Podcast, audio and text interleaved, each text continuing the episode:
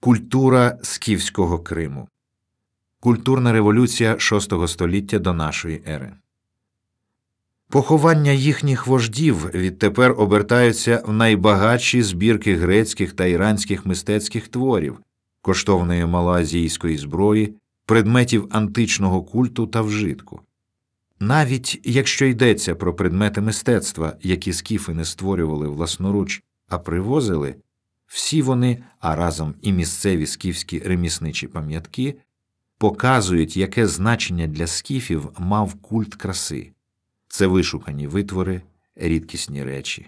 Звичайно, це був результат греко-скіфської зустрічі, що збагачував кочівників не так матеріально, як духовно.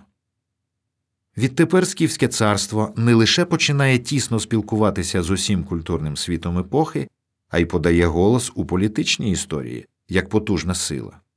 Так, воно поступалося іншим країнам. Стосовно державності, в молодої країни не могло бути таких традицій, як, скажімо, в Персії, котра успадкувала свою політичну культуру від Асиро-Вавилонії, Лідії, Фригії, Єгипту та Фінікії. Скіфія усталилась як кочова держава під керуванням необмеженого володаря-царя, обставленого кінними дружинниками, чим радше нагадувала пізніше Хозарське царство чи Золоту Орду. Втім, внутрішньодержавна структура була доволі стійка, тому військова міць сягнула тут високого рівня. Відомо, що саме царські, тобто переважно кримські скіфи, прогнали з Причорномор'я великі юрми війська Дарія І династії Ахаменідів та небезпечно хитнули престиж перської династії і зажили широкої слави як непереможні. Вони завершили успішні напади-походи в Передню Азію та Фракію, де також вступали в контакт із стародавніми східними цивілізаціями та з античним світом, що не могло не збагачувати культуру колишніх кочівників. А в деяких галузях матеріальної культури, що раніше були слабо розвинені чи взагалі були відсутні, у скіфів цей вплив потужнішає. Неаполь скіфський, який заснували скіфи в другій половині третього століття до нашої ери, став столицею скіфської держави, до якої входили, крім більшої частини кримських земель, просторий регіон низовин Дніпра, включно з околицями Ольвії. Населення столиці складали здебільшого скіфи, втім вона мала риси, характерні для чималого еліністичного міста. Поволі збиралася не перейнята, а власне скіфська культура. І цьому факту не суперечить практика замовлення предметів мистецтва в сусідніх країнах. Античні художники та ювеліри, прекрасно обізнані у скіфській культурі, постачали до Криму вироби, котрі з повним правом вважаються шедеврами скіфського стилю. Саме цей культурний спадок, а також суспільний розвиток та політична одностайність вирізняють скіфів серед варварських, тобто неантичних народів.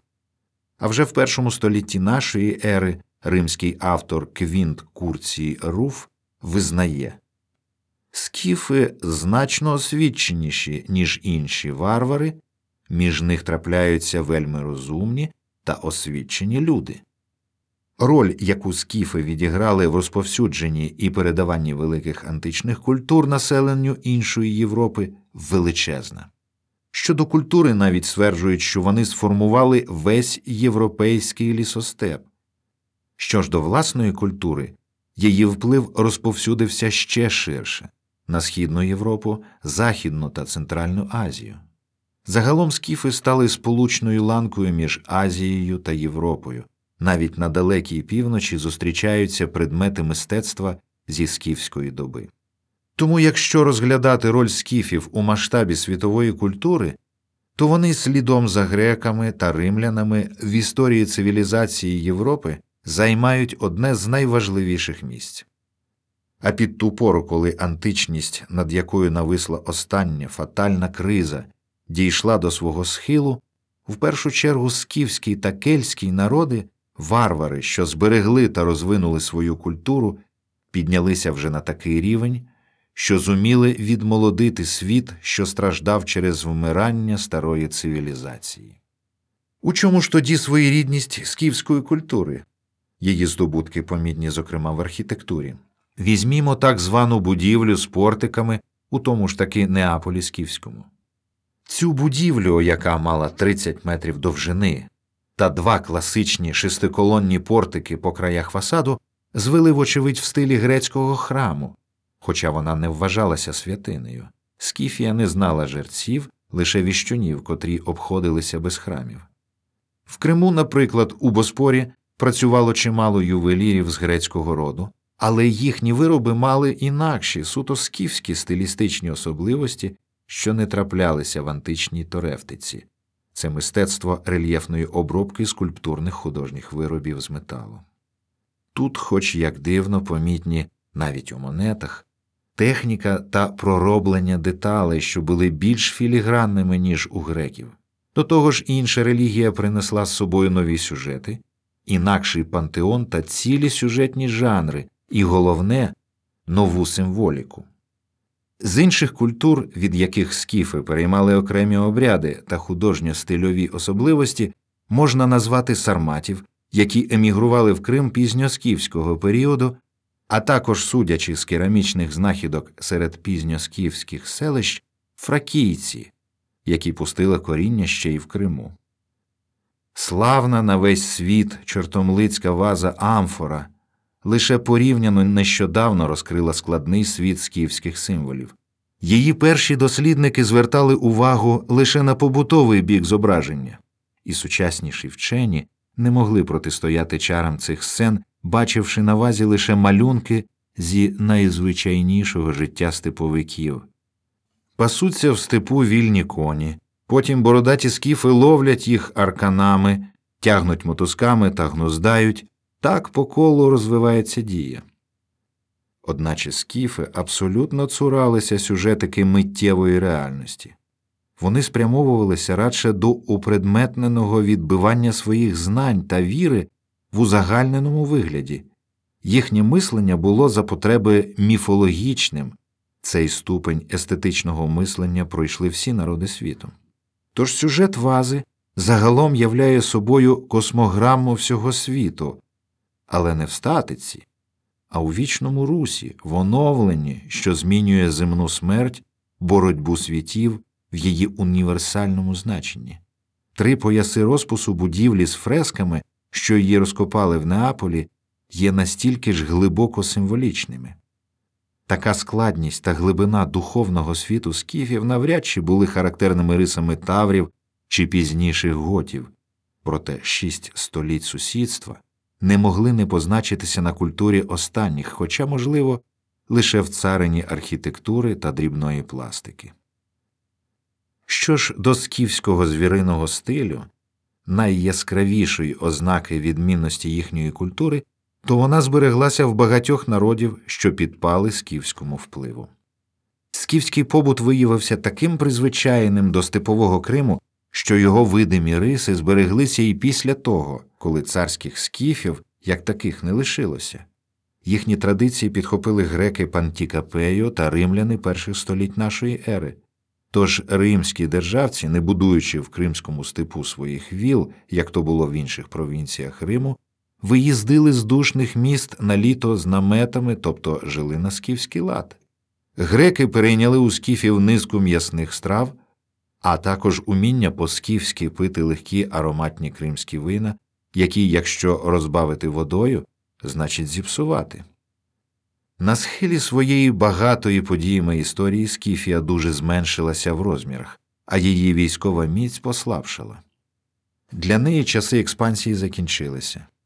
Найпевніше скіфи прагнули лише зберегти добро предків, застосовуючи свої непересічні таланти на мирнім полі, та здобували тут не менше слави, хоча й іншого роду. Але життєвий простір зіщулився. З півночі скіфів тисли сармати, з півдня удар за ударом завдавали греки, так лише Діофант двічі ходив на Неаполь та Хабеї, друге століття до нашої ери. Попри все, держава скіфів проіснувала ще довгий час завдяки міським укріпленням. Стіни Неаполя скіфського до цього часу досягли страшелезної товщини – від восьми до дванадцяти з половиною метрів і такої самої висоти. Здолати їх сармати-кочівники, звичайно, змоги не мали. Лише в четвертому столітті нашої ери найпізніша скіфська держава не втрималася під ударами гунів. Втім, ще раніше, всередині третього століття, почалося переселення народу в гірські місцини південно-західного Криму. Тоді це сталося з причини нашестя готів. Тепер у гори, де давно оселилися земляки, пішла і решта кримських скіфів. Сучасні фахівці зазначають, що скіфи перестали існувати як етнічне ціле. Але не більш. Їх не знищили, вони не вимерли в комфортних для себе кримських умовах, втім непомітно і помалу злилися з корінним народом півострова та іншими горянами Криму. На Керченському півострові скіфи змішувалися з греками та місцевими племенами, швидше за все таврськими. Про це свідчать антропометричні дані пізнього Неаполя. Основну масу його населення складали скіфи, сармати, таври та греки. Залишилися матеріальні пам'ятки місцевої, вже змішаної тавро-скіфської культури. Найбільш разючі з них – середньовічні міста-фортеці. Після того, як під ударами гунів, таври, скіфи та інші степові мешканці в четвертому-п'ятому столітті остаточно зосередилися в горах, нові географічні та економічні умови та близькість грецьких центрів надалі продовжували впливати на переселенців.